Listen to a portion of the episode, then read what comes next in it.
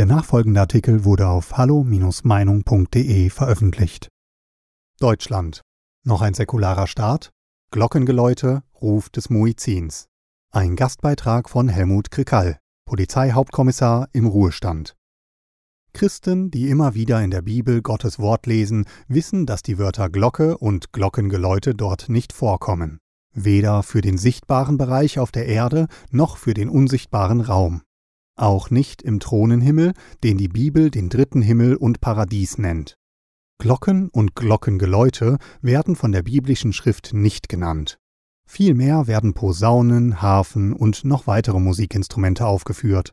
Glocken und Glockengeläute gab es jedoch schon vor der neutestamentlichen Christengemeinde in verschiedenen Religionen, zumeist bei Völkern, die mehrere männliche und weibliche Gottheiten verehrten. Hier darf man besonders an den Hinduismus denken.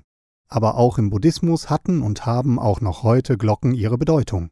Nach Entstehung der römisch-katholischen Kirche in Rom kamen nach und nach auch die Glocken in die Christenheit. Und Glocken und Glockengeläute wurden mehr und mehr zu einer christlichen Tradition. Und zwar zu einer guten christlichen Tradition, auch wenn man sie nicht von der Bibel her begründen kann. Ich selbst bin ein Christ, der die Glocken und das Glockengeläute nicht ablehnt. Warum? Das Glockengeläute gibt für einen Christen den Hinweis, dass der Gottesdienst in kurzer Zeit beginnen wird. Aber die Glocken wurden und werden auch heute noch eingesetzt, wenn ein freudiges Ereignis, zum Beispiel Hochzeit und so weiter, stattfindet. Allerdings geschieht dies auch bei einem Trauerfall.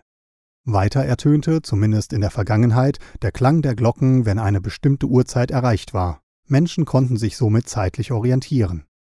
Des Weiteren wurden im Glockengeläute die Menschen auf bevorstehende Katastrophen, Krankheiten wie zum Beispiel die Pest und so weiter oder auf kriegerische Auseinandersetzungen aufmerksam gemacht. Mit anderen Worten, die Kirchenglocken wurden eingesetzt, um mit dem Läuten die Menschen vor Gefahren zu warnen, aber auch um mitzuteilen, wenn die Gefahr vorüber war. Ein solches Einsetzen der Glocken war in der Vergangenheit nie ein strittiges Thema im sogenannten christlichen Abendland. Nun hat es die verantwortliche Politik seit mehr als 50 Jahren zugelassen, dass Menschen, die der Religion Islam angehören, nach Deutschland kommen konnten und immer noch kommen. Auch wenn die Religion Islam den Gott der Bibel, den Christen Vater, Sohn und Heiliger Geist nennen, ablehnen und es nach Aussage des Korans eine schwere Sünde ist zu glauben, Gott habe einen Sohn, so gilt jedoch auch für die Angehörigen dieser Religion der Artikel 4 des Grundgesetzes. Die Freiheit des Glaubens und die ungestörte Religionsausübung sind gewährleistet. Nun ein kurzer Rückblick. Ende der 60er, Anfang der 70er Jahre kamen zum ersten Mal türkische und kurdische Männer, die der Religion Islam angehörten, nach Deutschland. Sie kamen ohne Familie als Gastarbeiter in die alte Bundesrepublik und waren zumeist in großen Firmen beschäftigt. Diese Firmen stellten für die islamischen Mitarbeiter Gebetsräume zur Verfügung, in der Öffentlichkeit fielen diese Männer im Großen und Ganzen kaum auf.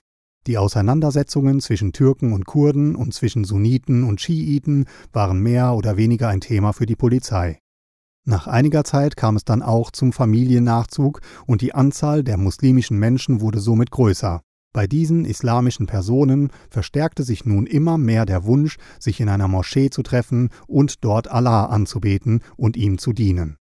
Der säkuläre Staat Deutschland gestattete dies und ließ zu, dass auch nach und nach an den Moscheen das entsprechende Minarett errichtet werden durfte. Dies alles erfolgte auf Berufung nach Artikel 4 des Grundgesetzes. Was jedoch die säkularen Politiker nicht beachtet haben oder wahrscheinlich auch nicht wussten, war das islamische Verständnis, dass nach der Auffassung des Islams eine Stadt oder eine Gemeinde, in der eine Moschee errichtet worden ist, nun dieses Gebiet dem Islam zugerechnet wird. Dies reichte jedoch den islamischen Gemeinden nicht. Denn nach dem islamischen Glauben und dem korantreuen Verständnis genügte es nicht, ein Minarett zu haben, ohne dass von dort der Ruf eines Muezzins erschallt. Eine Vollständigkeit ergibt sich nur, wenn von dem Minarett auch der Ruf des Muizins erfolgt. Und in dem heutigen Jetzt ruft inzwischen in Deutschland immer öfter vom Minarett der Muizin. Und der Ruf des Muizin ins Deutsche übersetzt lautet Allah ist größer, Allah ist größer. Ich bezeuge, es gibt keinen Gott außer Allah. Ich bezeuge, Mohammed ist der Gesandte Allahs. Auf zum Gebet, auf zum Erfolg. Allah ist größer, Allah ist größer. Viele säkulare Frauen und Männer der verantwortlichen Politik sind der Auffassung, dass dieser Ruf des Muizins mit dem Glockengeläute gleichzusetzen ist und verweisen auf Artikel 4 des Grundgesetzes.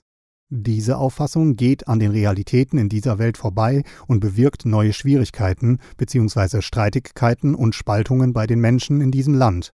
Wenn in einem säkularen Staat die verantwortliche Politik es zulässt, dass sich eine Religion über die andere Religion stellt, und zwar mit dem Anspruch nur Allah ist Gott, dann geht es nicht mehr um einen säkularen Staat, da durch solche politischen Entscheidungen die verantwortliche Politik den Boden der Neutralität verlassen hat. Glockengeläute und der Ruf des Muizins haben nicht die gleiche Bedeutung. Mit dem Ruf des Muizins stellt sich die Religion Islam über alle anderen Religionen, auch über die Evolution. Und das entspricht nicht dem Grundgesetz.